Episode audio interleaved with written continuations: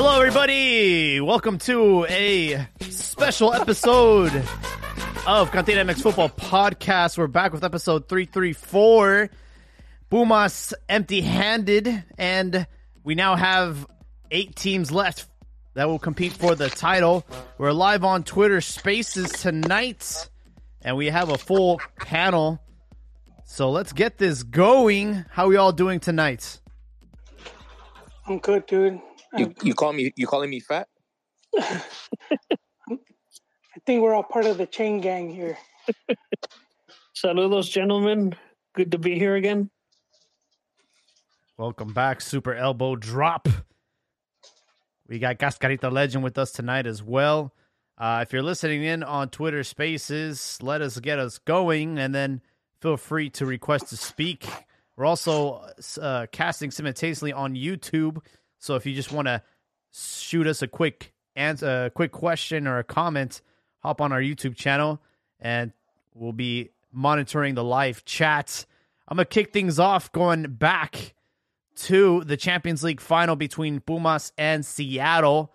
Uh, they had a split at home 2 2. Pumas were up 2 0, and they conceded two goals and had a meltdown towards the end. And they had to go to Seattle, and they ended up getting trounced 3 0. And for the first time in 20 years, 22 years, an MLS team has finally won the Champions League. And ironically, Pumas uh, were the team that last goofed this up uh, when they lost to Saprissa in 2006. Up Yeah, until then, I- up until then, it had been a 16 year run for Mexican clubs owning this trophy. Uh, go Yeah, ahead, Joel. ironically, Vergara owned that Saprissa team. When they won, he he was the owner. And, and you know what's Hey, surprising? hold up, guys. Because- Hold, hold, Jolie, hold on one second.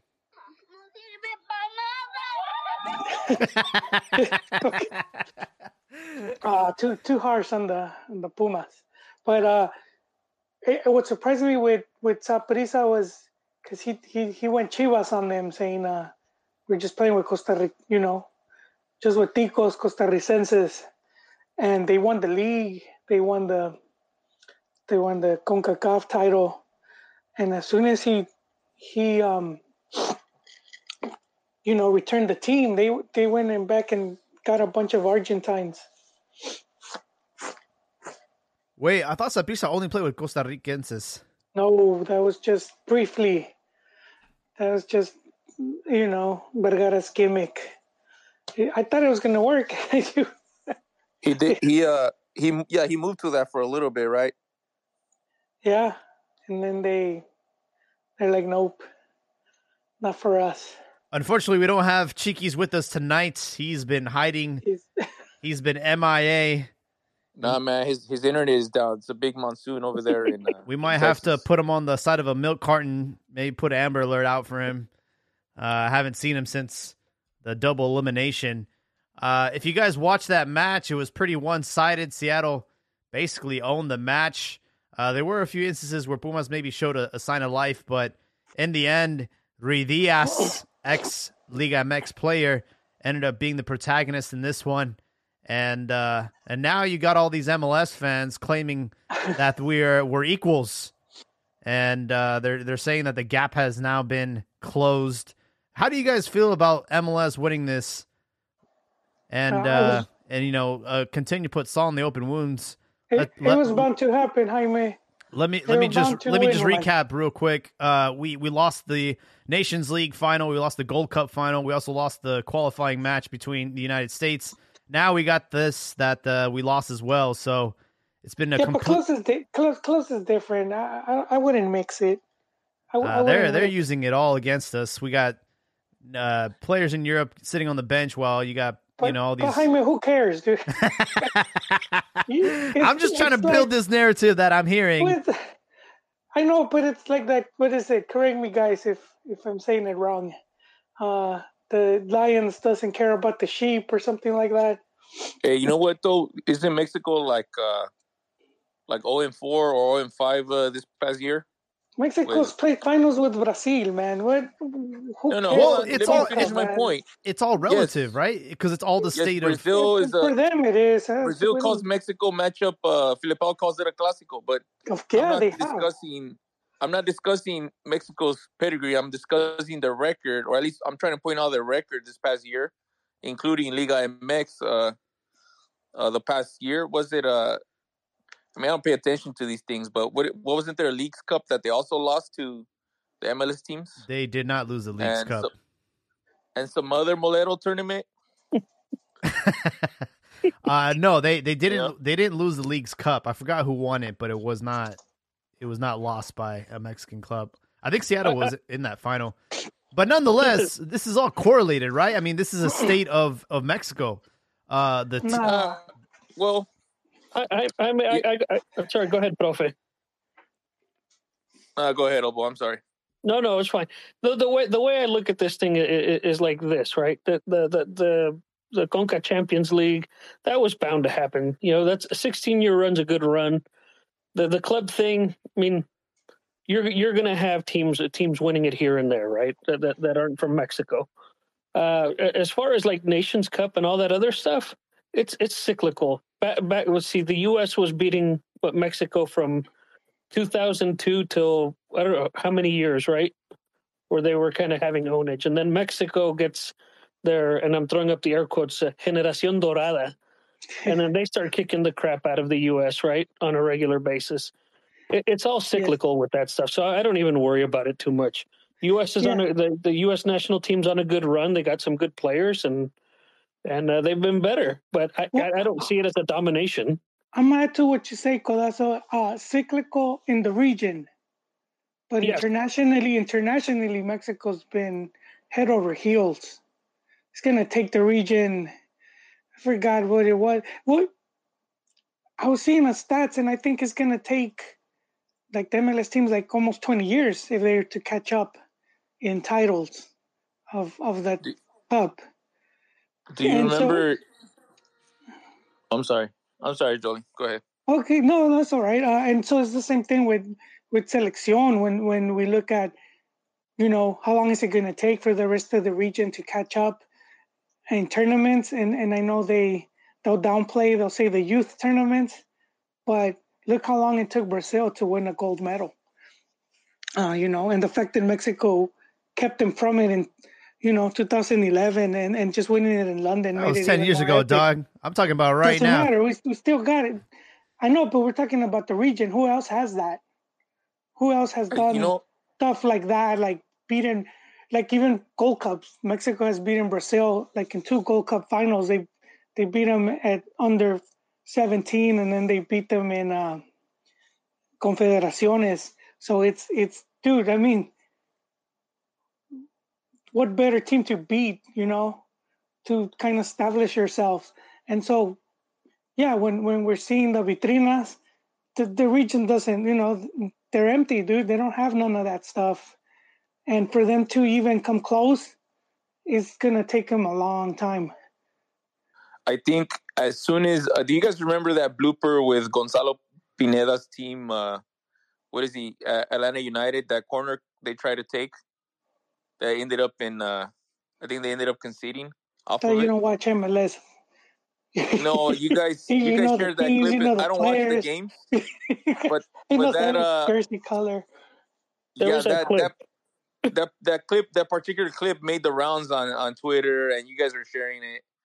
Uh, because they, it was just, you know, it just needed the Benny Hill theme to it. So yeah. Oh, you mean the players like fumbling? Yeah, they just completely ruined that corner kick. Jolie, you must have. I'm surprised you don't recall it, but it, it was pretty hilarious. Uh, I mean, you can't really criticize Gonzalo for. Uh, you know, I mean, it, it, it would have been an effective play, but just the players didn't have the skill Oh, for 'cause it.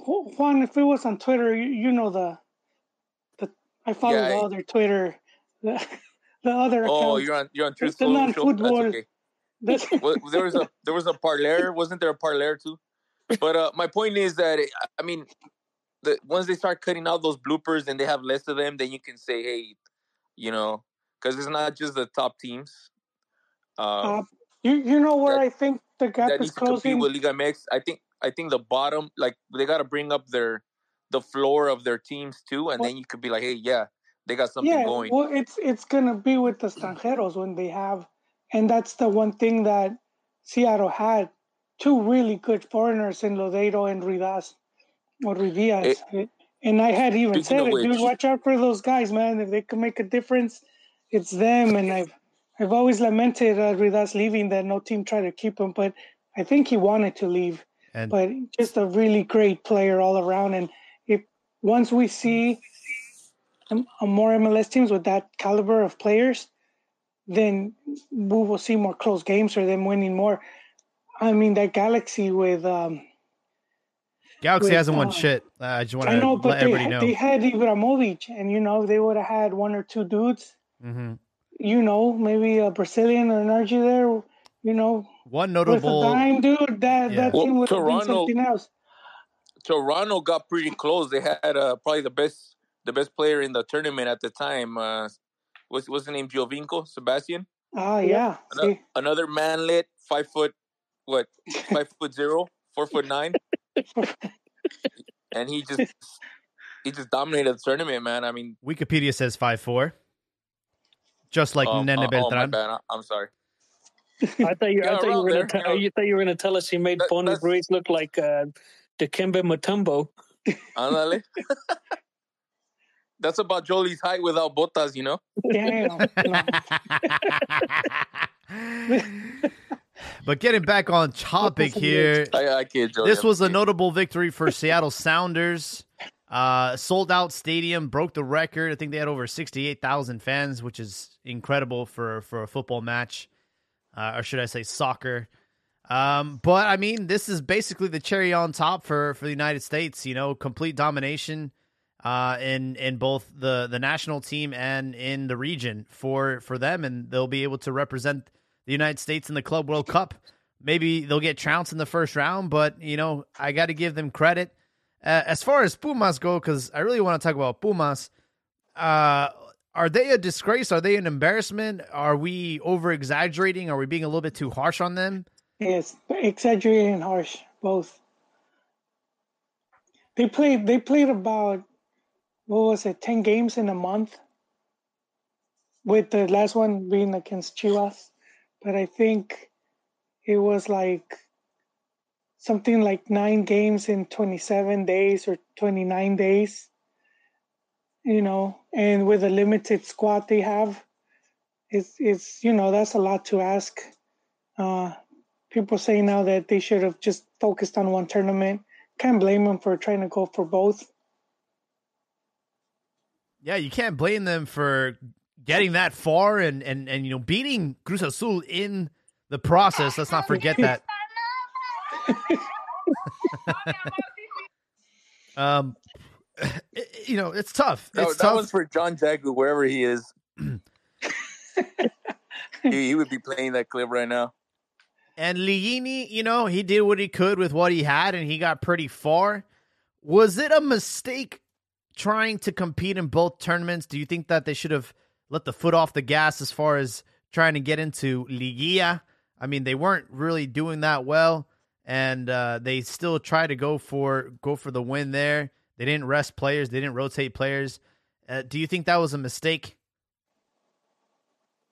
No, I think they have a competitive nature, man. I, you know, uh, yeah, certainly they're not built for for for two tournaments, but I got to give it to them for wanting to to to compete in both, man. I, you you don't you don't put your head down just because you know because it's not working out one place or another, man, or that you're tired. You're you're playing, man. You're playing to win, or you're you're playing to to, to get yourself through to the next round, or or win that championship. I don't blame them for it. Uh, but yeah, no, back back to Seattle, man. I I think you give all credit to them, though, man. And I hate that that I'm kind of putting down uh, Pu- Pumas there a little bit, but all credit to them, man. They they you know they they got the win, and and uh, I'd rather not bash bash uh, Pumas because that also discredits Seattle. Yeah, I I think this shows that it's not easy to compete in two tournaments, you know, Mhm. and so you can't blame them for going for it, and then at the same time you couldn't blame them if they if they pick one or the other, you know. Yeah, one I over the think other, I some, some people forget Chivas. Chivas went to penalty kicks in their own stadium.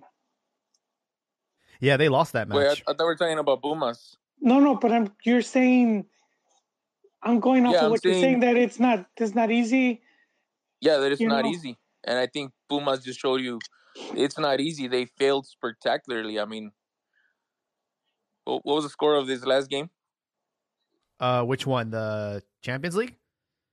Yeah, the Champions Three- League. It was I uh, it was two two and then three zero, so five two aggregate. Yeah, So they lost five two global. in the second half, the other goals seem to drop in the second half. Uh, same with Chivas. Well, we'll talk about that later. Uh, we do have a Yeah. request to speak. Uh, Estevo, I see it. I acknowledge it. Give me a sec. Oh, All right, Estevo, welcome to the show. No sirve para nada. Steve, you got to unmute. Yo. give, give him a sec. He's still figuring it out. Oh yeah, there we go. What's up, guys? Hello, welcome to the show. Hey, I just Hey, what's up, man? I just want to know if failure on behalf of Pumas, what what happens to Santos and uh, the other Mexican teams that didn't even make it to to the final? And also, Send I'd to like to Segunda. if- yeah, no, no les cantó la cartera. uh, No so shame, you kind of shame cut out there. Pumas, What was bro. that? There's no shame in Pumas, man. They have a, a Sudamericana final stolen from them. This is, you know, like uh like Elbow Drop said, this is cyclical, man. It was bound to happen. Yeah, but Pumas are the ones that that had to take it, and it's just ironic. You know, it was the last time that. that It they- is. You reminded me that. I remember that Saprissa final. Yeah, and and then you know, kind of talking about the obvious, uh losing to Chivas. Uh, I mean, did they even have a chance? No, I I mean, with the squad that they have, that that was, you know, I mean, Velarde, Ch- Chispa Velarde is still on the team. That should tell you just about everything about the state of that team. Wow. I think they, they overperformed. You know, that's what Pumas does. they really did, man. They really do. I mean, that's that's Bunch what, of overachievers there. Yeah. they're over. They're over here bagging sevens and eights. You're like, dude, you're a three. How are you doing this? What is going on? man. I'm rooting for you, underdog. They're they're packing heat, man. Is what it is. I don't know if anybody's uh, switching alliances to an MLS team now that now that they've won this final. Uh, I'm already starting to see it on uh, the subreddit of Liga MX on Reddit. We're already starting to see people come out the closet and saying, "Oh yeah, you know, I'm supporting uh, my local MLS team now." It's it's, Dang. it's happening. I, That's I don't I don't blame that though. You- Well, jo- you know Jolie's a li- lifelong uh, LAFC fan, right? lifelong. They're just like three years He's got a tattoo on his left uh, left cheek. No, I I think uh, too much hate going around, but you could miss out if you know if, if you have a chance. If you have a local team and you have a chance to go catch some live games. I mean, chance to see players like Chicharito and Vela. And, and at one point there was I wanted to go see the you okay? the Trafico one game because they had uh you know it was the Ibrahimovic versus Vela was, which yeah, dude was- they were scoring golazos man I was tempted to attend as well to watch Vela and Chicharito play yeah in one game. Why not? Yeah. But I mean, you're never gonna root for, you know, for LAFC over Chivas. Like with Pumas. Uh, that, that, there's just there's just too much history. I mean, like you know, that's tw- what is it, 16 consecutive years of, of winning the CCL final. It's It, not gonna happen it was time, you know, it was time for somebody else to take the reins, but it's just the way it happened. It was embarrassing. You know, it wasn't a close game at all. Uh, you know, and it sucks because Pumas had it in the bag 75 minutes. They had it in the bag and they just they fell apart. And I think that was the the beginning of the end right there. Yeah, in the amount of games they've been playing. If they had held on to that 2-0 lead, it would have been 17 years of dominance. Um, but something happened in there. I don't know. Not sure. Jaime. It's fatigue. No, no kicked in. tomaron chocomil, man. And uh, after these matches, Pumas have already uh, announced uh, some departures. So they've gotten rid of uh, Sebastiana Saucedo and Jose Rogerio de Oliveira. So maybe they're going to have to go back to the favelas and find another Brazilian to replace him. But let's talk yeah, I don't know who's doing their scouting just really quick, but they've been pretty spot on with some of the players they've brought in. You know, find bargain bin shopping, and they've talent like Dinenno. It's it's that's been pretty impressive. Hey, well, PSG's might be cleaning house with Neymar and uh, and Messi, right? Or Mbappe. you know, Mbappe was spotted Mbappe, in so- Madrid today.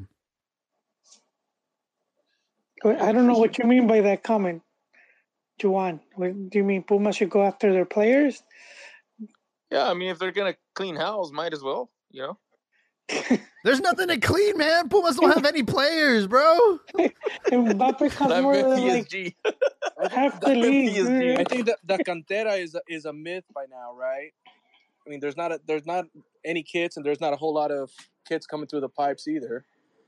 Probably not what it used to be, but I think they're still they're still producing talent, just not as abundance. But because we've seen, uh, you know, Pachuca, and then like uh, Santos, some of these other teams that they step up their game with the cantera. So, you know, it's it's more spread they now. got the best facilities.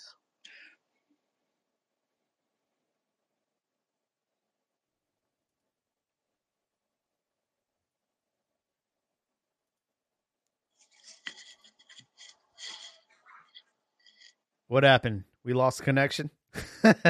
Yeah, I guess we're back. no, I thought you were talking, Jaime. I wasn't talking. It, it was Profe. Yeah, Profe cut Oh, out. no, I was just saying, Jody's mentioning that uh, Santos uh, and uh, Pachuca are kind of ahead of the game in the, or Yeah, you know, they developing stepped it talent, debuting talents, and Well, they, you- they're they're two of the clubs that really invested in their in their uh, in their facilities and their youth system, their coaches. Uh, the other one's Monterrey, but they're not really. Have Well, they been America using too. any They, of they their might not get credit, but Well, hey guys. So Yep. sorry to sorry to steer you away from that topic, and and as a now I consider myself an, an aficionado now, right? I, I I'm I'm out of the loop, but on paper, you said uh, Mex- the national teams had a bad run, right? The last couple of years, and I know it's you know these things come in cycles, but at least on paper, when I when I I don't keep up with the national team as much as I, I used to, but looking at the roster, you see like we still have a good amount of talent and and the same you know the same amount of players, if not a, you know a few more playing in Europe than we did five to seven to ten years ago when we were spanking them regularly, right? So what what's what's what's going on? Is it is it the coach? Is it do we need Chicharito back? I think uh, ho- uh, the the uh, Jaime Joel and I talked about this before some some past podcasts, and there's a lack of uh, competition even with the domestic league, right? And sometimes some of these domestic league players were pushing some of the European based players. Well, And I Yeah. think, the, the I big think that's what's lacking. the big problem is the the players that we do have abroad. Uh, only a handful of them are playing consistently. Most of them are sitting on the bench, uh, and and these are like our best players. You know, on paper. You know, look at Diego Lainez. He hasn't really gotten too much of an opportunity. Um, you had Raul, who's not the same player since his injury. Uh, Ache Ache went to Atletico Madrid, and now he's got a contract at Houston Dynamo. So I mean, we have players, but they're just not playing. And you know, one can argue that we have better players right now that are in form that are playing every single game uh, in Liga MX. But Tata, uh, for some reason, has his preferences, and he keeps choosing uh, the same suspects, the same same ones, but they just haven't been performing. And we also have a, a striker crisis at the moment. We don't really have somebody scoring goals, and uh, and that's another issue. Yeah, I mean, well, how many goals has Raul Jimenez scored since he got back from his uh his injury? Like two, three goals. He's been on a dry spell, man. I can't recall the last time he scored. Yeah, it's been it's been a minute. So why You know is what? Chicharito, Too. why is Chicharito not being called back? Uh, we've speculated a bit on the podcast before. It had to do with something with uh, image rights. He was trying to get more money, and his way of going about it uh, was seemed unprofessional. Also, you know, he he is known to be a party animal and basically uh, not not that kind of image and type of uh, environment He- that the that the federation wants for yeah, the he younger took girls players. in, he took girls into the hotel where the players are staying at, and they say even Didn't, on the uh, same flights. They, they were saying even they were even on the same flights. Then uh, the one of the national Yeah. team, the the FMF employees, also he he had to He- fall on his sword and and get Well, they- fired, right? Follow on his sword. Uh, no, well, they that guy like helped him coordinate the, you Right. know, putting him in. Then he And go, and he went public. He went public saying, "Hey, the he went public after I think because they they fired him, and then he's like, hey, like, vouch for me, and they were like, you're on your own, dude. so that's that was part of it, but yeah, because he um, took the fall. He took the fall for them." Peach got too big for the team, man. It's like, and I think he stepped on Yon De Luisa's because they were saying that they bumped his wife out of one of the flights to put the ladies in there. and so I I could see the problem, and I know a lot of people have fallas, pues. they blamed mean, uh, Tata, that part is speculative, Jolie. But if it's true that uh this guy took the fall for them, I think it speaks to Chicha's Well, character. but you know? you know what? The at least it me, did happen. and It did happen though. It did happen because those Which girls part? sort of the girls being with the team, flying with the team, and being in the same hotels because they documented through like Instagram. That's how it all came out. Like you know how Oh, the, the girls from the brunch. They were in the no. They were taking pictures from inside the hotel room, dude. That Right, was- yeah. Oh, and there was brunch too, man. They these guys were yeah, man. It's it's a bit too much there. Um, but yeah, that was that was that's been a big part. But So, I think, so uh, got, yeah, that's that sounds like a lot of drama. yeah, Just and it's, they, they pico saying the suelto, beef was with yeah, and then Yon De Luisa, you know, because um when all that happened, Tata vouched like he he sort of was protecting the players. So I do believe the the speculation that it's Yon De Luisa that's like So needless to say, F- Chicharito F this is dude. not going back to the national team. Well, you know they're, as they're of saying that he as of oh, late, really- yeah, they like apolo- or It sounded like he might come back. Uh, Tata did acknowledge his current form, I mean, and quite honestly, we could really use him at this point because the well, last they Yeah, say he's- that he has five too goals, blistered. but Cisnero has four. I mean, he's scoring in a kindergarten league. How you know how much Well, help that's- is he really gonna be what I'm against like Cis- Brazil's has four defense goals. or It's just one behind you him. know Francis? I did see something on Twitter pop up on how he's on a little bit of a dry spell now. So not only is he uh, Oh, now, he's not scoring he, in this he must kindergarten league. be excited for um, Call of Duty because they're gonna have King Kong or something like that. uh, he did score last week, but he missed a pretty big open net uh, yeah, uh, this week. Um, but there was rumblings that you know he might come for the uh, the Nations League. Uh, there's already certain players that have been called. Um, Pizarro and Acevedo are, are some of the names that are have been secured for uh, the Nations League this summer. So But A lot of it's- has-beens. But besides Chicharito, Pizarro. besides Chicharito, I mean, there isn't any other like key player we could snag, right? I mean, or that that this is it basically. Alexis Vega, that's his name. That's his name. That that is your answer right there. That guy's It's that guy's true. playing really well. Yep. Well, I thanks mean, for the the- Eleven guys. Yeah. Anytime. Well, we do we do want to talk about repechaje. We had quite some interesting results over the weekend.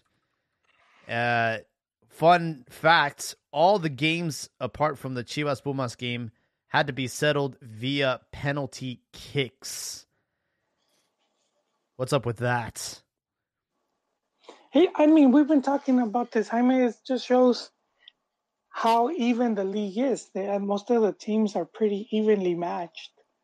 Um, that's what makes the, I would say, the Liguilla so exciting. Where, you know, um, teams It that were can't underdogs. ratings either, right? No, and Absolutely. that's why it's it's why it's maintained, and that's why Bundesliga came to Mex recently. I don't know if you gentlemen saw that. They're taking notes. They're trying to make the league more entertaining. But they Um, did, yeah, they did talk about right. Yeah.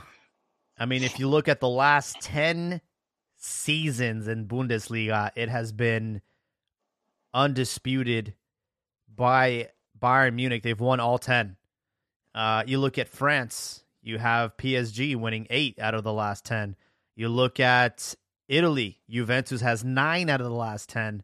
Uh, only in England and in Spain, we've seen some sort of a split with uh, five by Barcelona in the last 10 years and five by Man City. Could be six uh, for Man City this season. So, um, the biggest leagues in the world, man, they have this long season format and everybody loves it. But here's the thing the long season format in Europe works out because they have a prestigious knockout tournament, which is the Champions League. They have Europa League. Now they have the Conference League. So they have like three different knockout, te- uh, you know, competitions, European competitions uh, that involve the entire region. And then they also have like a domestic cup that they also have a knockout phase with. With Liga MX, I don't know if we would get that sort of entertainment if we went to a long season format. I don't know if if we would benefit from that.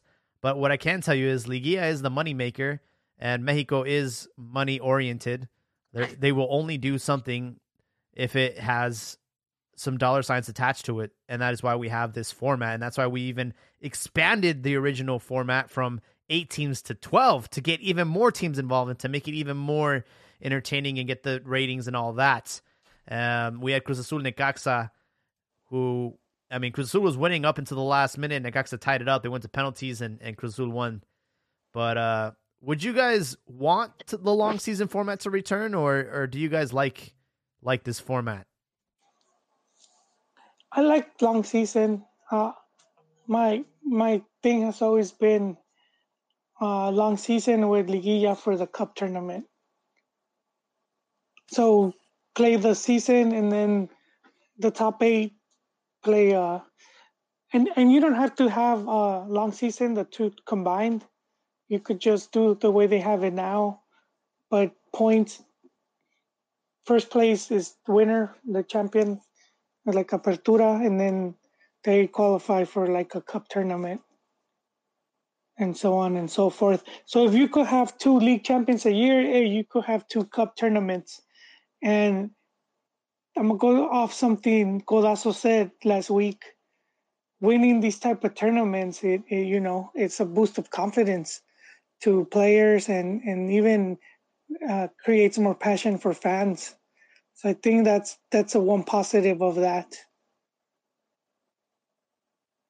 You realize by agreeing to this long season format, Chivas would had had to give up some of their league titles that they've won over the last couple of years because they haven't been they haven't been in first place for a long time as far as like points go.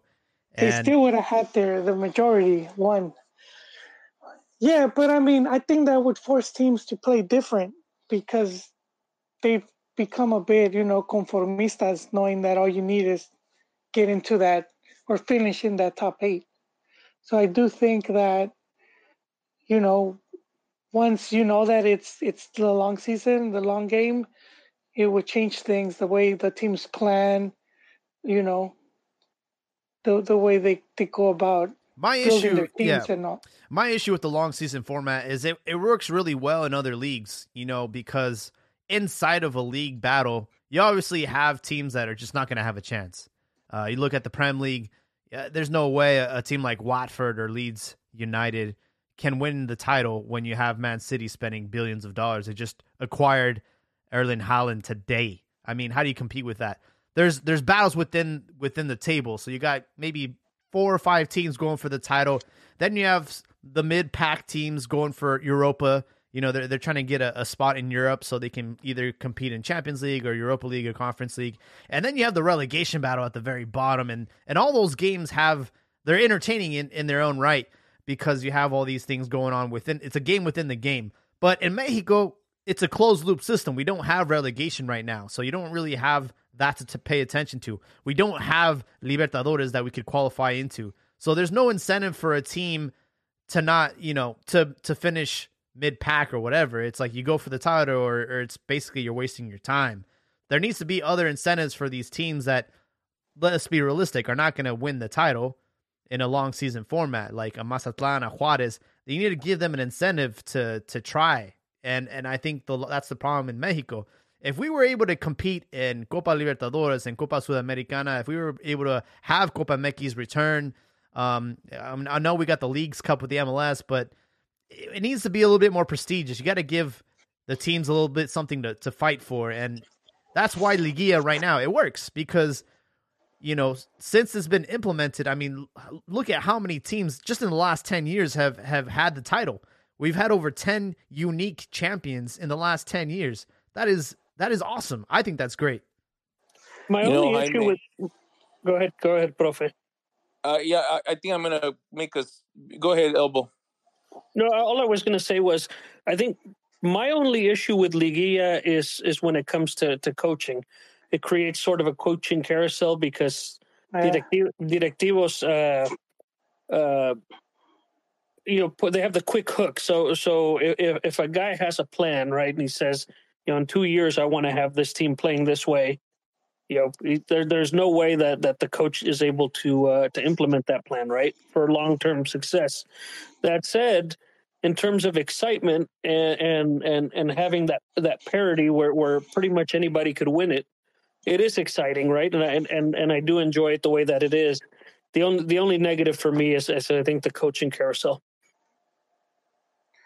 Yeah, coaching, and then the, with the youth because you have a you know you have mm-hmm. to you have like not so much time to to get results. So a lot of times they're they're they're not willing to gamble on a youth player. And if you're a coach and your job you know it's going to be at risk then you're, you're just not you're going to leave those players out.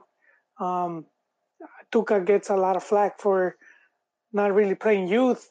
And then at the same time he's the coach that's never been sacked you know he's he's always finished no matter what club he's been with he's finished the season and he, he's done pretty much his whole career like that. Um, and it's the same with other coaches sometimes. So it's like you know they might get a bad rep but it's it's also their job is on the line. So you you can't blame them as much. And we went through a list of like uh, the number the number of minutes players under certain age got for top leagues and and Liga MX was you know pretty bottom of the barrel uh, which is something that we've seen is hurting Chivas because they can't find players because the other teams aren't really playing them. And so they're not developing talent because there's no incentive to do it. You could just go get a Ruidíaz, you know, from Peru or or find a Dinenno, and that's that's gravy. That's going to help you in the in this short tournament.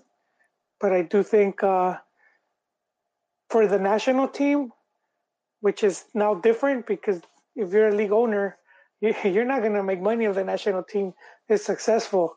You're going to make money if your team is successful. So there's no, you know, again, no incentive for them to to make talent. But I know most fans are more for they're more national team fans than club fans. And ultimately, yeah, you want you want clubs producing Definitely as much in the US as, though. No, I mean any league, any league. You look at how many teams are creating talent, and no, and the, that, the part about the fans being uh, fans of the national team over no, the club. dude, I, I see it. I do. I see it a lot with Liga MX. I mean, every time you see someone talented and everyone starts saying, oh, Chivas is going to ruin him or he should leave to Europe, that's what they're saying is we need this guy for That's- the selección. Who, who, who That's cares? because they're uh, anti-Chivas Chivas fans. But No, it's, it's pretty. It's a pretty mean- common dude, sentiment. You, will you'll be surprised. Yeah, not at every club because I know the national team has played uh, certain club teams and they're actually they're getting booed and they're getting shit thrown at them. Um, you know, so I don't think that's that's widespread as you think it is or as you claim it is. In I the think- U.S., yeah, all I think the expats, they're- casuals, the casuals latch on to the national team and, and watch the World Cup every four years and go to the partidos moleros. They don't necessarily know, uh, you know, the players individually or can name them. So I think a lot of the casuals show up and, and you do get that. But there is a, a huge interest in Liga MX. It's the most watched uh, soccer league in the United States. So I, I definitely don't don't think that's true. But Juan, what were you going to say about the long season format? Are you against it or are you with it? You know, I I used to be for it. I think, I mean, if if the the teams that would uh, succeed would obviously be the ones that are good at long term planning. Um, the strong administrations would last longer. I mean, Peláez would probably have like ten rings by now. You know, because he's really good at building teams for Liga MX. The believe, the I drawback can't is I'm that- this. yeah, the drawback is uh, I didn't say he's good for Chivas. I say like at, at America, if he was either he's still I should have stayed quiet. he was about to give you credit, and then yeah. At the same time, you know the the badly run clubs like Chivas, they'd be in second division, third division by now if if we went to a long season format with three teams moving down, Well, three what- teams. Up. With with actual Uh, relegation, but Mexico hasn't had. They've Yeah, been but- porcentaje but- for a long time. I mean, are we Yeah. cherry picking long season or or or we're We're not cherry picking it. We're just saying how it's been. Uh, yeah? That, not so sure what I'm saying. exactly sure when they got rid of the relegation, but they moved Wait, to. my point. So what I was saying,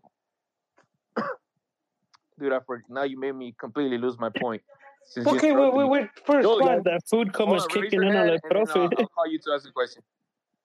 Are No, like really quick, just really quick. When we say long season format, that would be Yeah, you don't have season, apertura. uh, You wouldn't have apertura and clausura.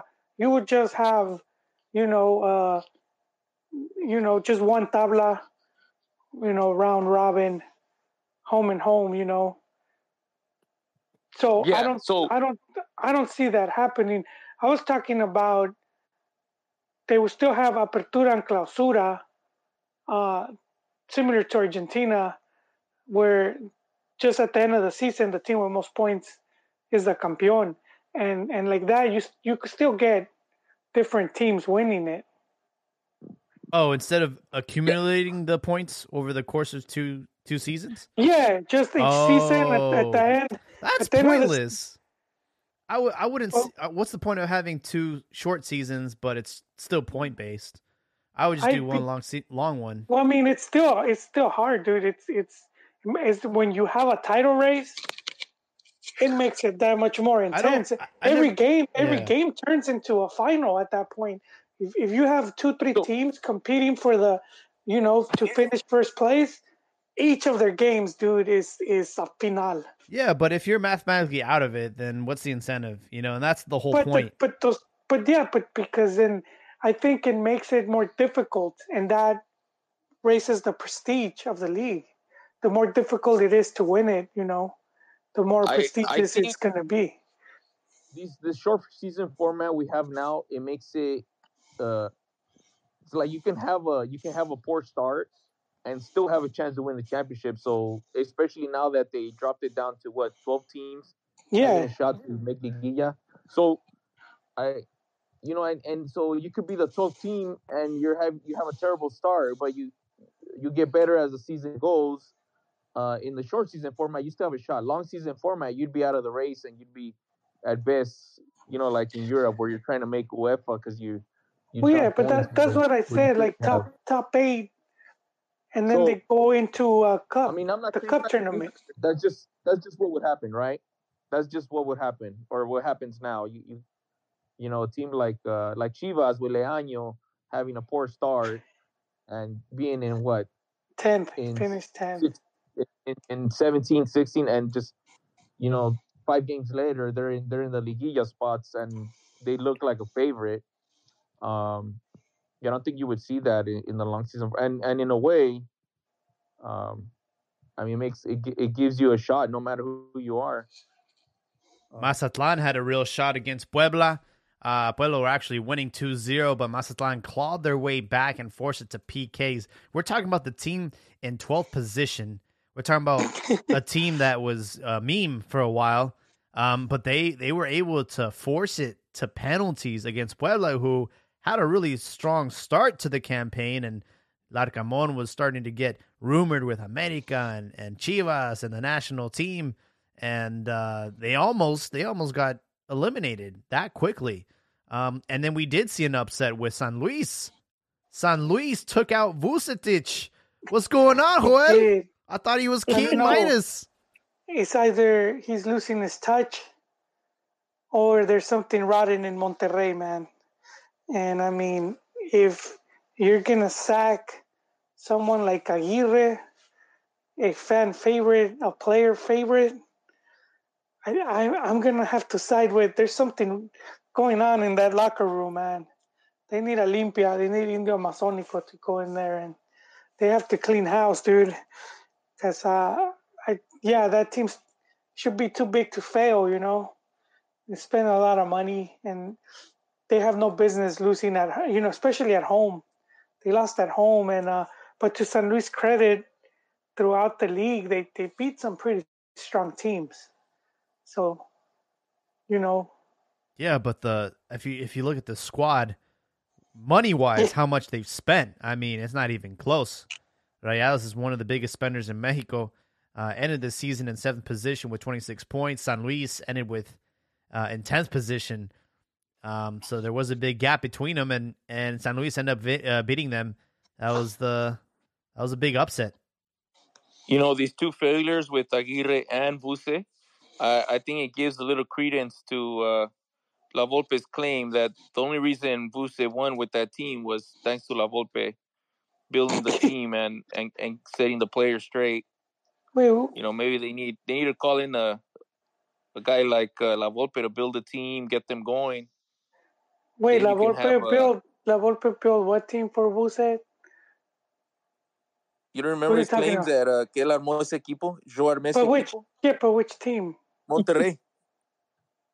I I don't remember La Volpe being in Monterrey. La Volpe never coached Monterrey, did he? Yeah, he did. He did. He did. Yeah, he got canned, and then Pull it uh, up, How Jamie. long was he there though? Oh, Jamie's. long was he Oh, 2008. Man, you're going back some old shit. Was 2008 he there to though, man? 2009. He was there a year, bro. A year. full Were you, year. were you watching soccer? I know you didn't watch the game, so that answers most of the questions. Anybody asking, does, does Jolie know he didn't watch the games? He has to go back on Wikipedia and check the facts. No, it's true. It's true because uh, his thing when uh, when Vucetich won with that with that uh, with that team, he said uh, "Solo armé." Oh, ese equipo. Okay, I get it. Ese equipo yo solo armé. I mean, he's yeah, just been all over the that meme with, league. I, with I La mean, Volpe? I do, but I mean, he's the meme was pretty much any team. that made it uh, difficult for me to know the context. Uh, yeah, he's just he got to coach No, pretty he- much every team, man. He's He specifically said it about uh, about Vuse and Monterrey. uh, there you go. Well, I'm, uh, perhaps, man. What's going on? I'm in. I think I think Pichichi's uh, Pichichi's here. Oh, I think he, he's waiting on a specific subject like Profe. yeah. Well, I mean, we've gone almost, uh, yeah, almost an hour without talking about Chivas. I think it's that time of the of the night. It's hard not to talk about this team. You sure you Uh, don't want to do the America first and then just close well, it with Ame- uh, America didn't play. They were uh, they had a bye week because they did finish in the top four, as did Pachuca, Tigres, and, Oh, they, and Atlas. my bad, my bad. All right. Yeah, yeah. America was by. Yeah. Um, we had uh, Guadalajara at home uh, beat Chi- uh, Pumas.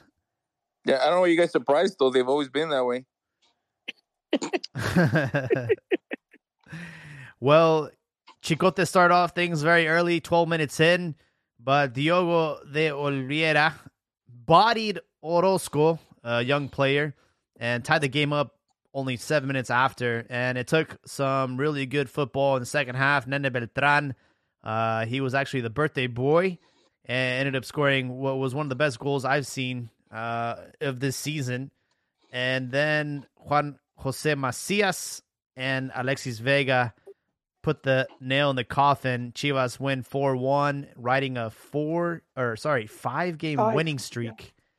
And are they favorites to beat Atlas in this matchup? They're going to be at home in both matches. I I, Well, I, I, don't really, know I about really that. think I don't know about I the really think at home both Canelo. Canelo. Uh, I don't think he wins the rematch, dude. Just you know, No, I, I Wrong lost, sport. I lost is pretty. what? Carlos Oh, Faithful's pretty faithful, Jaime, but uh, I don't think it'll be it'll be that obvious uh, when they play at Jalisco.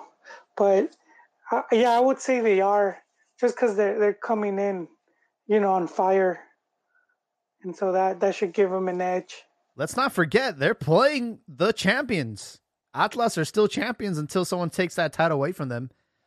And you're telling me that they're they're not the favorites? Well, Atlas, Atlas didn't. co- uh, They're not. They're coming in playing pretty good ball too, man. They I'm trying to think what uh, over the last four or five games before they they came into Liga was, but I I want Uh, to say if they lost one, they lost. If they lost a game, they lost one. They, out out of- of the those. last five, they won twice, drew twice, and lost one.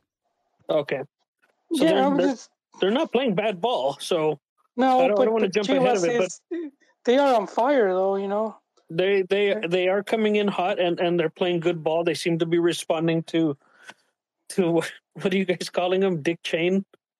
I call him Lord Chain. I don't know Lord, about Lord Chain. hey man, that sounds painful. But yeah, no, they're they're responding to him. They're playing a, a pretty decent brand of, uh, of football. Uh, decent, just decent brand. You wouldn't say. No, No, it's ve- no, it's it's it's good. It's uh, I like it. I like I like the brand that is they're. I, I hate to say this, but brand l- football. you, you got to look at the teams that they beat. I mean, come on. We had we did have kind of an easy.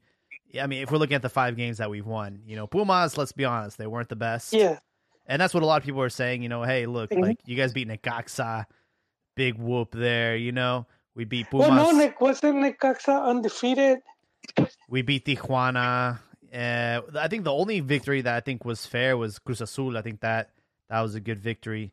But I mean, if you look at the last couple games to get on this five game winning streak, I mean, the opponents that we had weren't weren't the best. So So you still have to win those games, though, Jaime. no, I, I I agree. think- I, I- agree. I think, and and, and, it- then you, Yeah, I don't think Leaño wins those games. You know, uh, I mean, to give Dick Dick Chain some credit, Leaño probably doesn't win those games.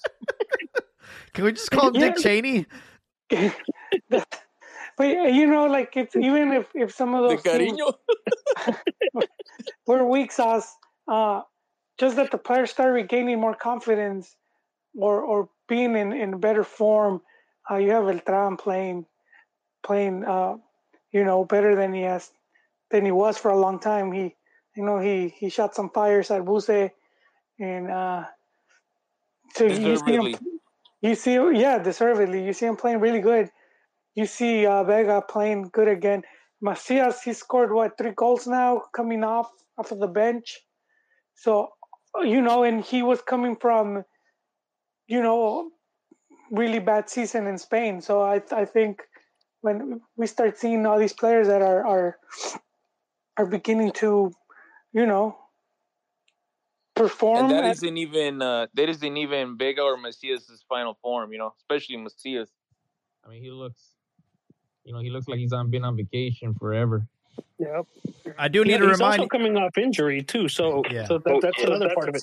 I do need to remind you guys of two things. Number one, uh, unfortunately, uh, Canelo uh, did get injured uh, with that that play with Talavera. He's out for for twelve weeks, and then Dude, even even without that injury, he didn't have a chance against this Russian man. You're kidding me, right? uh, and also the other thing that we have to consider, um, there is no away goal, so the draw will go to Atlas if it has to go uh, in that manner. So uh, the draw does nothing for Chivas. Chivas have to convincingly beat Atlas if they want to get past them.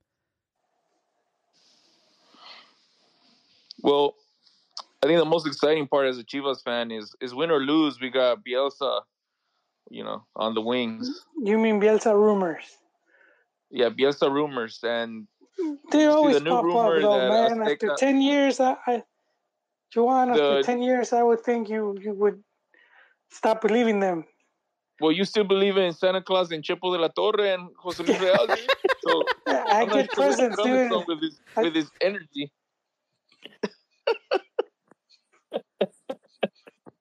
But there's a rumor Azteca's pushing for, or at least helping Chivas to, to land them. So I mean, we'll see if all that noise is actually. Yeah, so the, the TV deal in, in Mexico, Chivas TV deal is about to expire.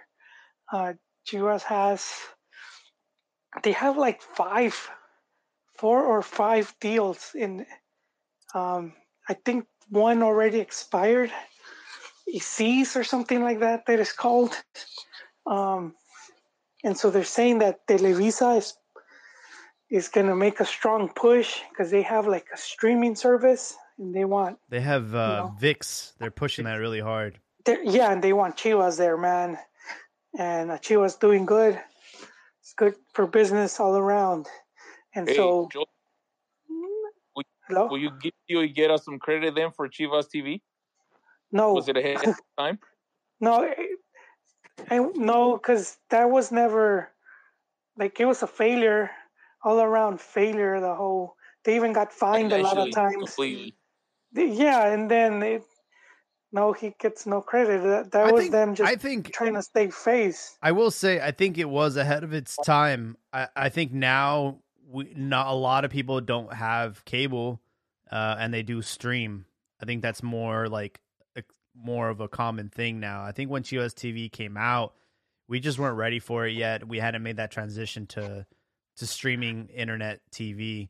Um, no, what for, for them, but but Jaime, like the whole thing was that they they you gotta promoted it as, you know, we're not going back to TV. Chivas Chivas is not going back to TV, and they had fans believing that they were going to make X amount of money, you know, because they're saying Chivas has what four million fans. I could get half of them to pay a dollar or something. You know, Hey, they, No, there no, was no. You know what? I was I've, I've I've been a subscriber of Chivas TV since it opened up. Two ninety nine Yeah. a month here in the U.S. All right, and, and I can This- tell you, man, when the you the sound like a Tupperware vendor, dude. yeah, yeah dude. What do I get if I subscribe? terrible. Let me see Their what website, hold on, Harding their gives. website, you cannot. It, it's impossible to find the games, any games that you want to watch. Like it's oh, it's a shit show, it's like spaghetti. yeah. yeah. their their their interface is terrible. Like they should go back, redesign, and be like, all right, first team games here, youth games here, U twenty games here, you know, so on Yeah, and so. They I they hired a developer too. from Fiverr and just said, "Hey, build our entire infrastructure." Fiverr. That's what it feels like. You know, I, I did subscribe to for a while because you know I felt the team was broke. I wanted to pay a tithe. You know, I wanted to I wanted to help. And then it's like um you were seeing the games on on uh, on YouTube. And I was like, wait, why am I paying again? And the, the games are free on YouTube.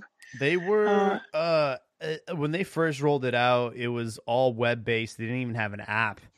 And you could, you know, they claimed oh you could just stream it right from your from the website. I, I got it like the second year. And then the second year they teamed up with uh YouTube and YouTube started hosting in the the matches.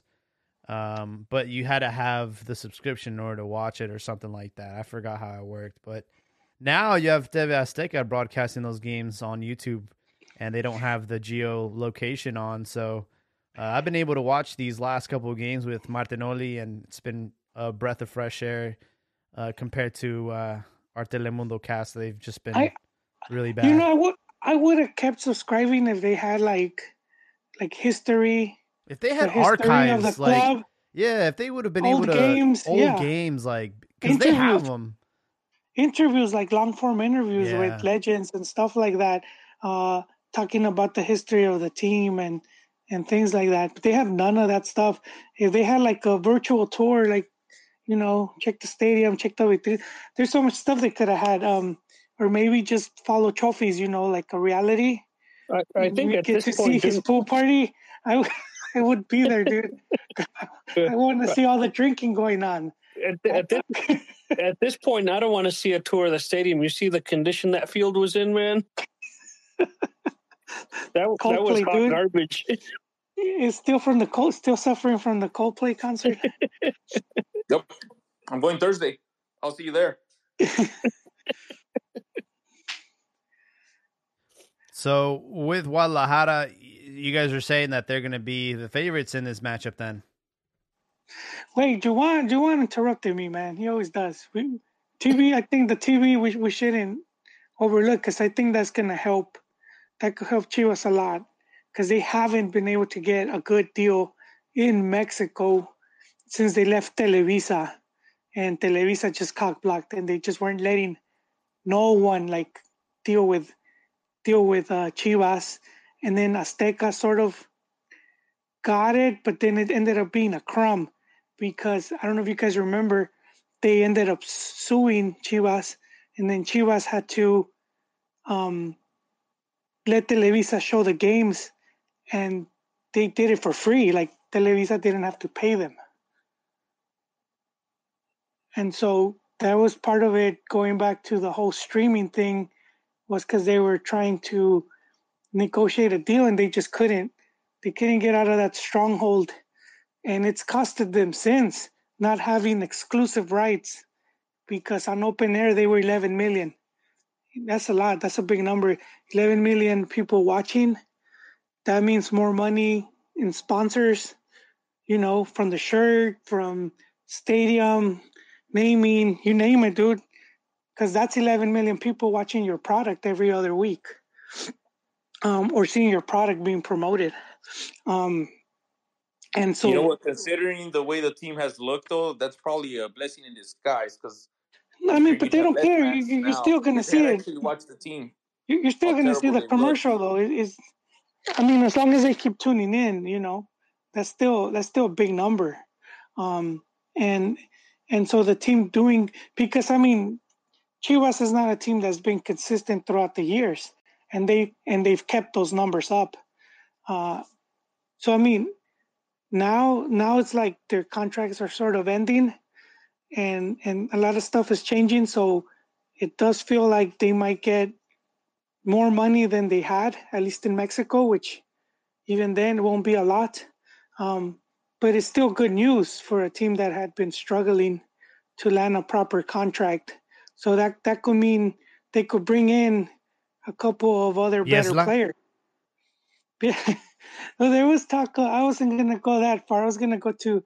I think Orbelin was the name being floated around, he's in Spain, man. He's he just went to Celta Vigo. but they're saying he's he's not playing or something. They're saying uh, Nah, he ain't coming back. Nah, he's just getting settled in over there in Spain. I, I honestly don't think of any player right now, uh, aside from a new goalkeeper, because Gudiño didn't even make the bench. He was sent to the stands last game. So we don't have a goalkeeper. We have Wacho, but we do need some competition there. And I would love Acevedo. I think he'd be a great fit. Um, apart from that, I mean, have we not seen that promoting from within has really panned out for Chivas? Pavel, uh, he's been playing very well. Uh, Bouquets, obviously Beltran. I mean, do we really need to go out and, and buy players right now? I think the team is is gelling right now. when when did Orbelin leave to to Right after, Celta? oh, that was uh, Like six months ago. yeah, six This months ago. this is saying he only has six games in Celta, man. Yeah, but he's not going to give up six months in. That might not be up to that might not be up to him. The team might give up on him after six games. Uh, he did get some minutes in the last match. Uh, Celta ended up winning that match, but yeah, I think he's still getting settled in over there in Spain. Um, I mean, he was a free agent, so it's not like Celta Vigo are losing money on this deal. It's not like they had to pay See, anything. look, I'm reading that Chacho Coudet said he never requested Pineda. Ouch, you don't want the coach saying that. And even said they have players that fill that spot. And now he's, there's quotes that he said they're looking to find him a place on another team. So, I mean, the coach doesn't want you. If he doesn't have an EU passport, I really doubt another team is going to want him. So, uh, hey, man, you got to try some paella. You got to, you know, eat churros or whatever and come back home, dude. It sounds like Talavera won't be staying at Pumas, and there's a potential rumor that Gudiño might go there. Would you guys like, after all these years, to Talavera? Return home. product, dude. Cantera, why not? Prodigal son. This guy's uh, almost 40 years old. Do we really want him back? Yeah, dude, why not? No. Goalkeepers could be. You need, you need, like, you need a, a season, a season keeper, man. Man, Yeah, but this guy farts dust, man. That, that's not a seasoned keeper, no, man. You don't think he's been I don't, I don't think Tal- key Talavera for was for ever- Pumas? Tal- Talavera was kind of uh, not a top keeper in the league. There's always like, He he made selección, dude. What are you talking about? yeah, well, yeah, dude. That, I think that's not a big feat considering uh, if you saw him play. You know, I think the the drawback with him, you know, and the the lack of character, like in big games where he was really nervous. And I think now, where he's at the end of his career, do you really you want to pay big bucks for him? Um, I just don't see it. Yeah, I think I why, like why the does idea. Chivas want to get rid of Gudiño? Is it an attitude problem, or I mean, dude, he's been some of his mistakes are wasn't he? Questionable. Questionable. Yeah, wasn't yes, wasn't he? Boun- he was bounced back from from Porto because they thought he was uh, match fixing, or it was like he was suspected of match fixing over there. he was at Porto B. He had some questionable uh, mistakes, and then he went to Cyprus, where he also had some goals that were pretty embarrassing. Uh, comes back to Guadalajara, and this season I can think of one or two. Uh, one against uh, Pachuca, where he let the ball slip under his foot, and yeah, I mean, I think after that he started to lose uh, lose the title. I don't know what happened. I don't know if Michel Leaño had something to do with it, but yeah, I mean, we're going with Wacho right now. He, luckily, you know, I will say uh, on the goal that we did concede against Pumas, I think Wacho should have done a little bit more there. He should have came out, and I think that's where the experience comes into play. I think Talavera would have had that save. Maybe maybe Acevedo though he's he's younger. He's still, you know, that might be a deal. Well, I want to hear you guys' predictions for these matches. Uh, we have San Luis who upset Monterrey. Will they continue their upset? They play against Pachuca, the number one team in the league. Man, No, uh, they, it it ends here for for San Luis, man. You have the I'm right calling ends it. there. It ends here. I'm gonna trust Codazo, and I'm uh, I'm gonna go with I'm gonna go with the elbows forecast. If I'm not mistaken, um, they did play, play Pachuca in the first match of the season. They lost 2-0, so that was back in January. A lot has changed since then, and they do have Sambueza, so keep that in mind. But I do think Pachuca will take this. I think I think the curse of the super leader strikes. Ooh, Somebody's gotta be. I like that. Somebody's that. got to be a contrarian. I'll go for it. I like Good. that. That's a good take. San though. Luis in two games. What's up? Both. Damn. No, no, they win the series in two games. Oh, okay. I thought you said that. Well, again, keep in mind that uh, Pachuca has home field advantage for the entire tournament, and the draw does go to them because they they finish higher in the table. So a draw does nothing for San Luis. They weren't. They're not going to be able to to get past them like they did Rayados with that two two. So that's something to keep in mind. Um, we have Puebla versus America. No, I think the Larcamón joyride ends here, man. He suffered too much in the the, the team sort of like lost some of its luster in this closing uh, of the tournament of the season. I think America's gonna. In regular season, uh, they tied one one. This was the first match of of the season, so take that with a grain of salt. And uh, and America's coming in playing good ball, right? What was it? Their last five games they hadn't lost. Yeah, they were they were also doing really good. So Um, I think they ride that into into this and and and and beat Puebla. I think this is about momentum, though, and they took a week off. In fact, all these teams took a week off, and I think that's going to be an advantage in that first game. Uh, San Luis, Puebla, Chivas, and Cruz Azul both all need to take advantage of the fact that they didn't have a a break. They they were playing. I'll hedge my bet here. If Puebla scores first, I think the the choriza, the chorizazo will be too much for America to resist. isn't it Camote, dude?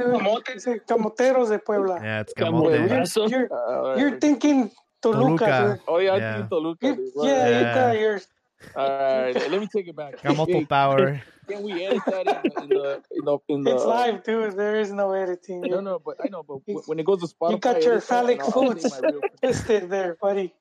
Um, I, I do think form like does. Sergio, Sergio Ramos taking a PK, huh?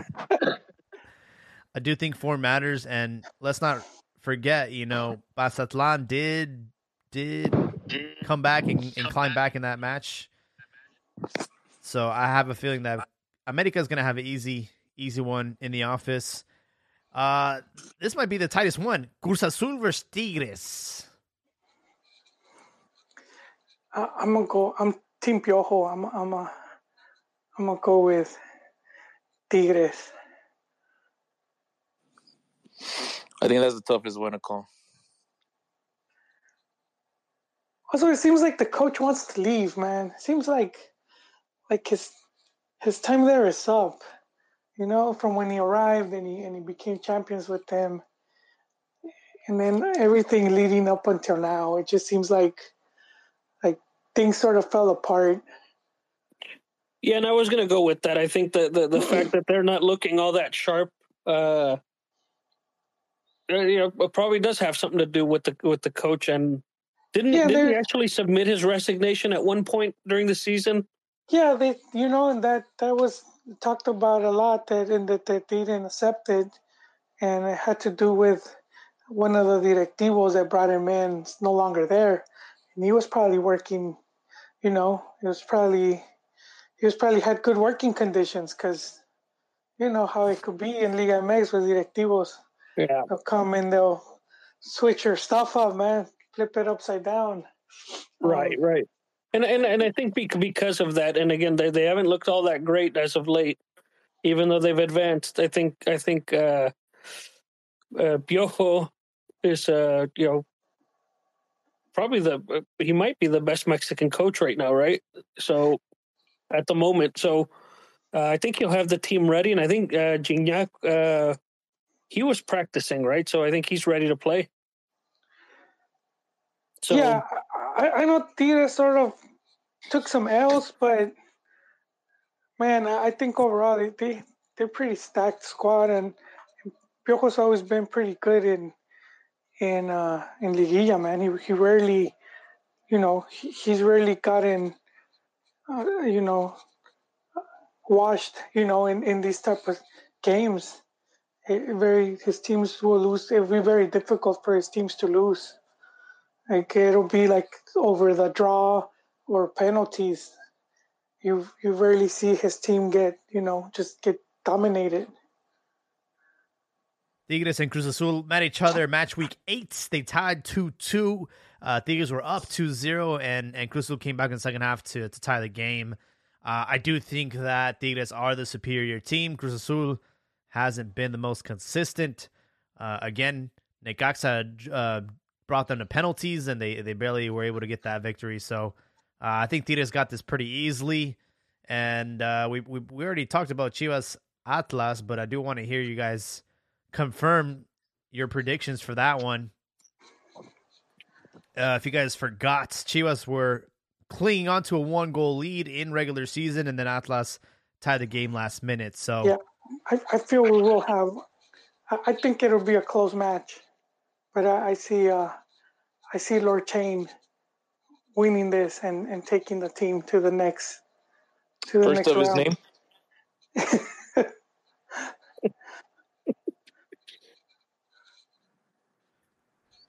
so Yeah, I think Yeah. Lord Chain takes the team, takes uh leads Chivas, but I think uh this is a series where he gets exposed and he this is you know he makes it This to is it. This is the end of the. This is the end No, of the this won't be the end, but no, but he's gonna. This is where he gets figured out, but it's just still the team's momentum carries him. So Ah, I'm with you. I I, I think he wins this, but I think you know he's not gonna walk over them like he did uh um Pumas and uh, no, they, they I think they fought hard in every other games. Pumas has, has been, you know, the one where they look more dominant, but the you know you've seen the team pretty much um, hanging on to to some of the results. My predictions for all these is there's going to be the obvious victories, right? And one upset. So I think Chivas will be the upset. Um, you know, because Atlas did finish higher in the table. They are the current champions. And yeah, and and Chivas beating them would be considered an upset. So I'm gonna go with Chivas on this one.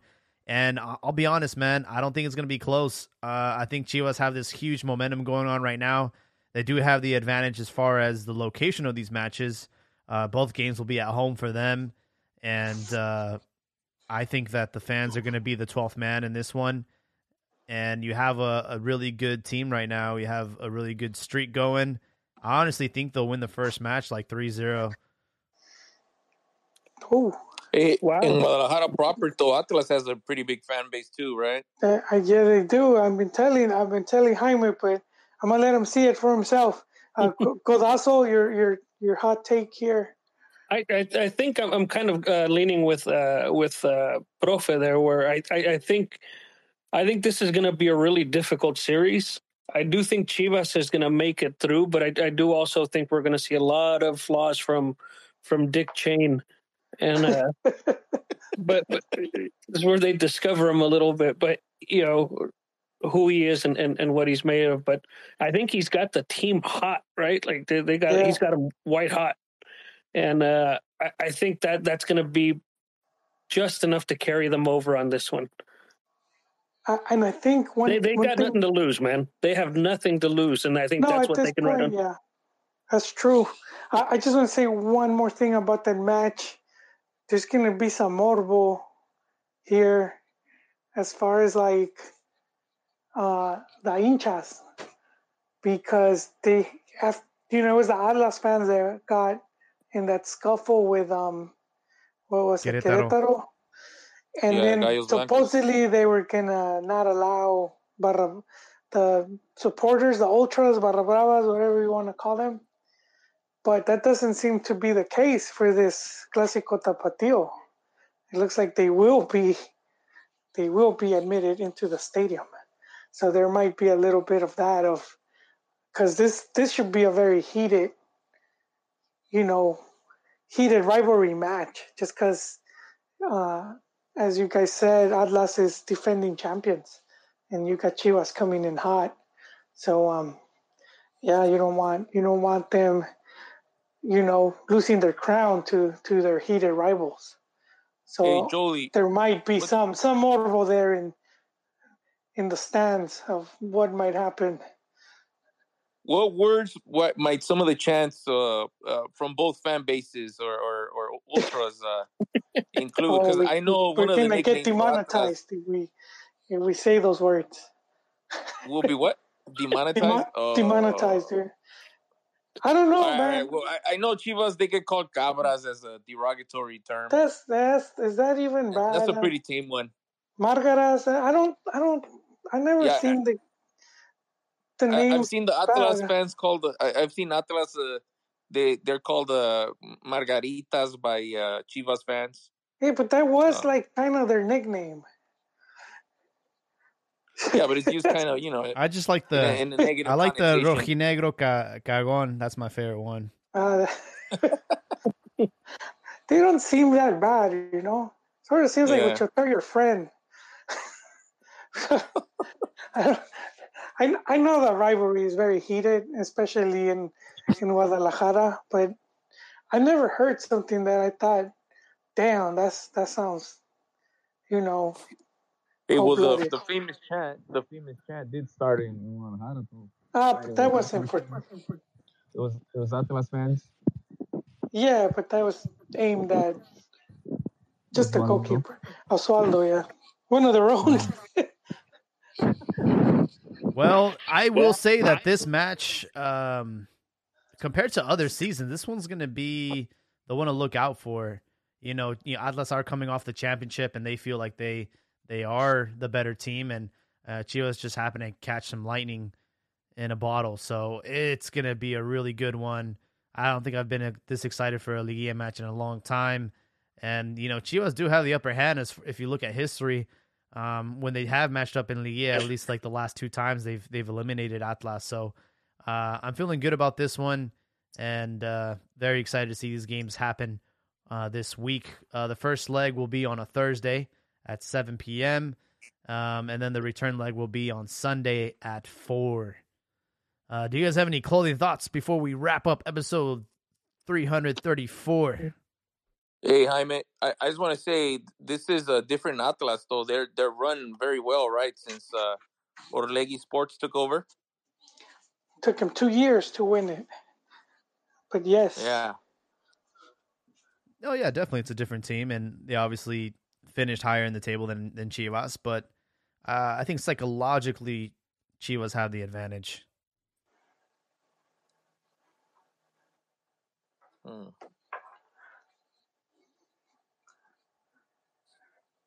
Wait, What- that was your closing thought, Juwan? yeah. I, I just think uh, I, yeah. I just It's wanted to like a remind closing that question. well, you know, my thoughts are more questions than than answers. Ah, I see, I see. That's just how I process information. You know, it's like I, I've been wanting to ask Jolie since Dick Chain. He's Lord Chain, first of his name. Are Yeah, did yeah. you are you gonna kneel? Are you a kneeler now? I knew. I had to kneel. We're in the same side. You kneel when you're opposite. 'Cause you have to take the knee to Pelias So and admit that he's he's so you're bending the right. knee to Lord Chain is what I'm saying. Yeah. Asking. Oh, you only bend the knee if you're from the rival. So We- um, we're from the same house there, Juwan, and you know. I- let Come me on, let me ask you guys this. I meant, I forgot to ask this. Do you guys want him to stay as a permanent coach based on these results, or is it too too too soon to call him uh, the coach permanently?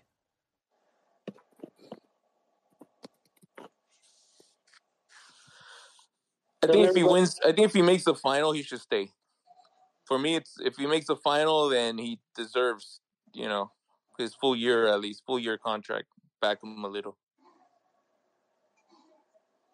Yeah, I'm thinking if for me it's uh if if he doesn't get exposed and, and he does have a a good response to anything Atlas throws at him, you start you and, and he gets by Atlas, you start thinking about it a bit more.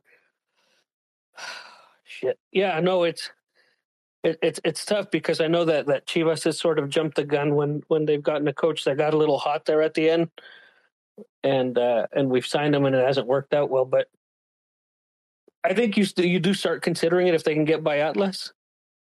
I think that that's the thing, and if not, if this these Bielsa rumors are are right, the question then becomes, you know, do you want to blow it all up and uh, and start over from from scratch because that's what Bielsa's likely going to do.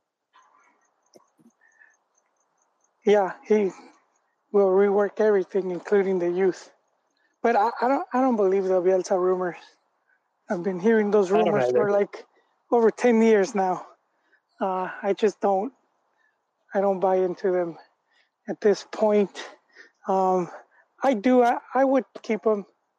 I, I'm normally against interinos like that, and I think the way this everything has happened with Chivas sort of been like uh, you know it was like chaotic and then through all that chaos came that order from from the team losing all those players or not even and not not just losing players but not being able to to bring in like refuerzos uh, just even forced forced a lot of the youth or sped up their process into the first team. And we've seen how many have gotten how many have been getting debuted and how many have been getting playing time. And all of that um, slowly has been building up to the, to this team now and and then what what Leaño cost you know he sort of he sort of like got Vuce booted and then he he um he just kind of ruined things for a bit there. And then just out of luck very similar to Lillini at Pumas where he was just the youth coach and their coach leaves because uh, something he had to go home and they were like it was kind of last minute and they're like just just throw that guy in. And it was very similar with uh with cadena where he was he was the interim at tapatio and then he had you know that coach got fired and he took over the team. And then leaño leaves and uh they had no one really you know? They had like no one to take over him because you know, we can't ignore who Leaño is and, and his family and all that. And and I do believe they were saying that it was his family telling him to leave. It's like, hey, you're ruining the name. Get out you of there. embarrass me. Yeah, it's sort of like that, man. And and they had no Chivas had no plan B, man. They and it was sort of like well Cadenas already at Tapatio, he knows the players, just throw him in there to finish the season and he ends up, you know, getting the team to perform even better than Vuce, you know, a more experienced coach. And so a lot of that stuff was unexpected and all of a sudden you have a team that that's playing good and players very inspired. And so I would I would just on that alone I, I would keep them if they you know I, I would I would keep that coach because I, I don't think Chivas is a team right now where they bring a coach to build the team like like it would be with Bielsa or even someone like La Volpe. It's it's Vuce, I mean it's Vuce, it's Pelaez doing that. He's been doing that since he came, you know, sort of like been in charge of the of the whole squad of deciding who comes in and who leaves and whatnot. Um, and so I think we see something very similar at Pachuca and Santos, where it's the directiva that handles a lot of the, you know, the club, the the, the management of of what players they're going to promote or who they're going to sell. And when one of their coaches is not working, they're able to just get rid of him, bring someone in, and it's like they don't really miss a, much of a beat. Pachuca's good example, right? They just replaced their coach they were having a pretty terrible season. They bring in a new coach and they're first plate contenders for the title. And so I, I think that's I, I do think that's the direction Chivas should should take. You know, not not be dependent on coaches where coach leaves and then they have to start all over, but more like have the directiva managing the whole club, like like Grupo Pachuca and Grupo Orlegi do with a lot of their teams, and they're able to to stay at least competitive, even when they don't do as good. They still stay competitive, you know. You know, you know what, Jolie? I think you just reminded me when you mentioned uh, that the players, the all the players that were at Tapatio are performing for for Cadena because you know basically he has the locker room inspired and they and they you know they want to back him and we saw something similar. I'm I'm sure you remember this when Jose Luis Real took that team uh, to the final of Libertadores. Remember yeah. uh, after the pig flu or whatever it was, uh, Chivas went back the following year and they they skipped the um, the group stage and they went straight into knockouts. They made it to the to the final, and uh, uh, Jose Luis Real stayed as an interim after after that final, but the the team didn't perform as well in the league as they did in in the Libertadores uh, knockout phase, and so I'm gonna change my thought on that uh, regarding Cadena, and I think it should be championship or bust because we've seen this before, where it's like you get a temporary NOS boost from a interim manager, um, but long term there's nothing there, and so if he wins the championship, he should get another, you know, another. He should get his contract, full year contract. You know, give him, you know, give him the keys of the of the Vocho for at least a year and take But- it from there. But but you know, I, I would say the management when when Real was there, the management was a disaster, and, and that you know you need you need that to be stable. And I feel that I, do feel that since Peláez has come in, it's been at least more stable. Just judging how the team's been finishing, compare that before. I know fans don't don't rate it as high because they feel it should be Chivas finishing at least top three and playing finales. And I just going off of like their record for past 10, 20 years, I, I don't see why we would see it like that. It's like you hit one home run in the whole season. I, I don't expect you to be, you know, home run hitter. It's just Batting a just thousand. happened once. Yeah. Yeah, which is what happened because we saw what happened with Almeyda, which was just, I think it was just in six months, in the span of six months, or maybe a year, you know, out of the three he was there.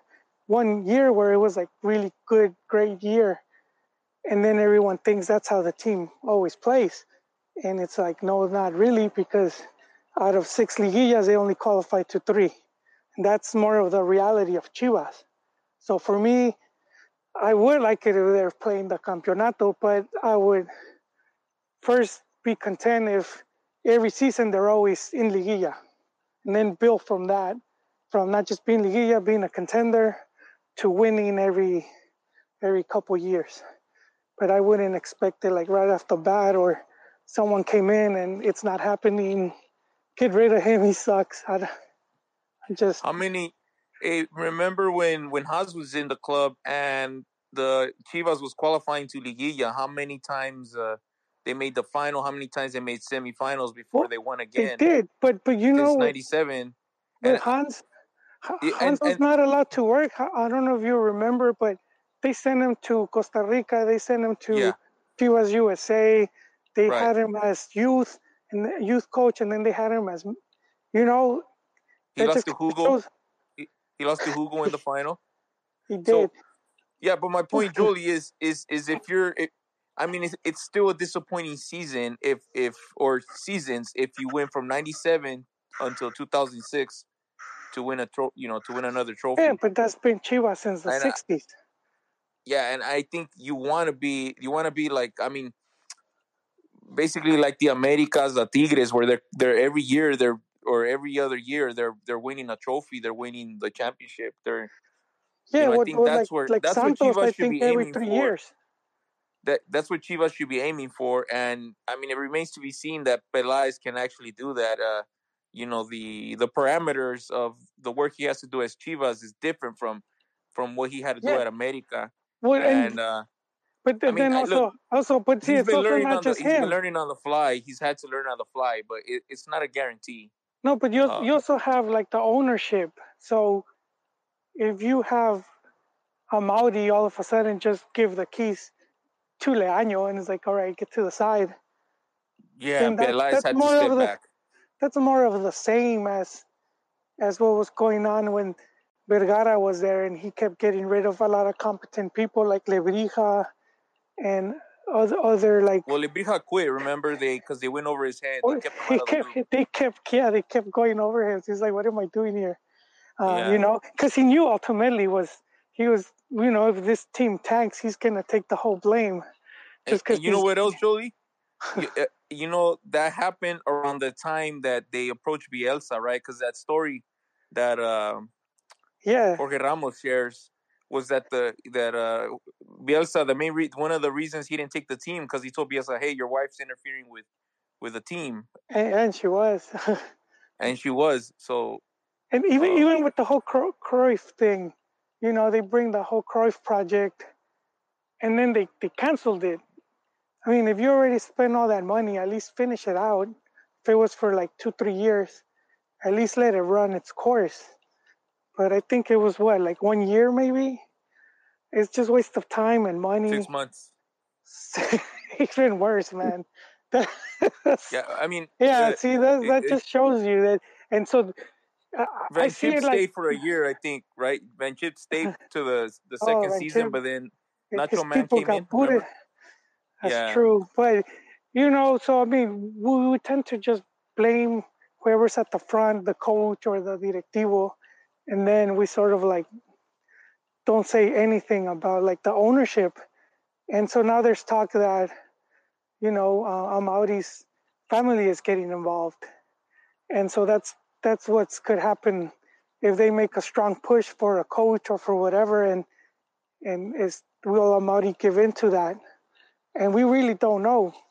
We really don't know what's going on because we don't really get firsthand info. It's all rumors, but there is some truth to them because of, you know we eventually see some of the stuff that happens that that confirms some of the stuff. So that that's the I would say incertidumbre of Chivas. You know, it's like yeah, we we could boot Pelaez, but and then who you gonna bring and can you even guarantee, you know, better success if the people on top of him keep doing the same mistakes? Yeah, that's that has, that's what has me wondering about Bielsa. Like, if let's say the rumors are true and Amaury, and uh, you know Amaury's pushing for Bielsa, and I mean he's shown to be a different owner from his dad. He's shown to be like, okay, I'm gonna let the experts. Yeah, so he, he wouldn't be pushing for Bielsa. He would just let let Pelaez. And I'm, might I'm assuming if he if he had him stay, you know, it must be. and you don't know if trusts is pushing for Bielsa either. You know, Mm, I mean, it that's does. his It, job. it, it seems That's unlikely. like pushing for you it to seems get unlikely. W- the thing is, you don't know if if he is gonna get fired But Bi- Bielsa because I comes mean, in. Bielsa's not gonna. I mean, do you? I mean, do you do you picture Bielsa coming into Chivas? I mean, hypothetically, right, and making a, a transfer list. Okay, give me, uh, you know, or give me. No, he, he's gonna know you. He can't do that at Chivas. That's the first Yeah. thing they're gonna tell him. You- You're you're you want five players, like you're gonna have five choices per position. Yeah, we we probably will get maybe one out of the twenty you're asking for.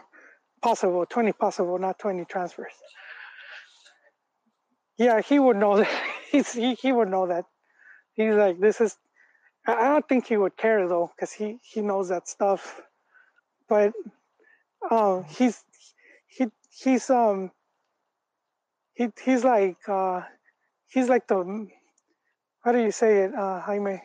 Sort of like Ferguson, man. He's no one's gonna tell him what to do. So at that point, what do you need Pelaez for? And if you're Amaury, why why are you gonna pay this guy to just sit it out? It could be two years. That's normally what Bielsa know- lasts. You give him two years to you know stay what, at home at and just just wait. at least he had a his role. He had a very cooperative role with the chairman.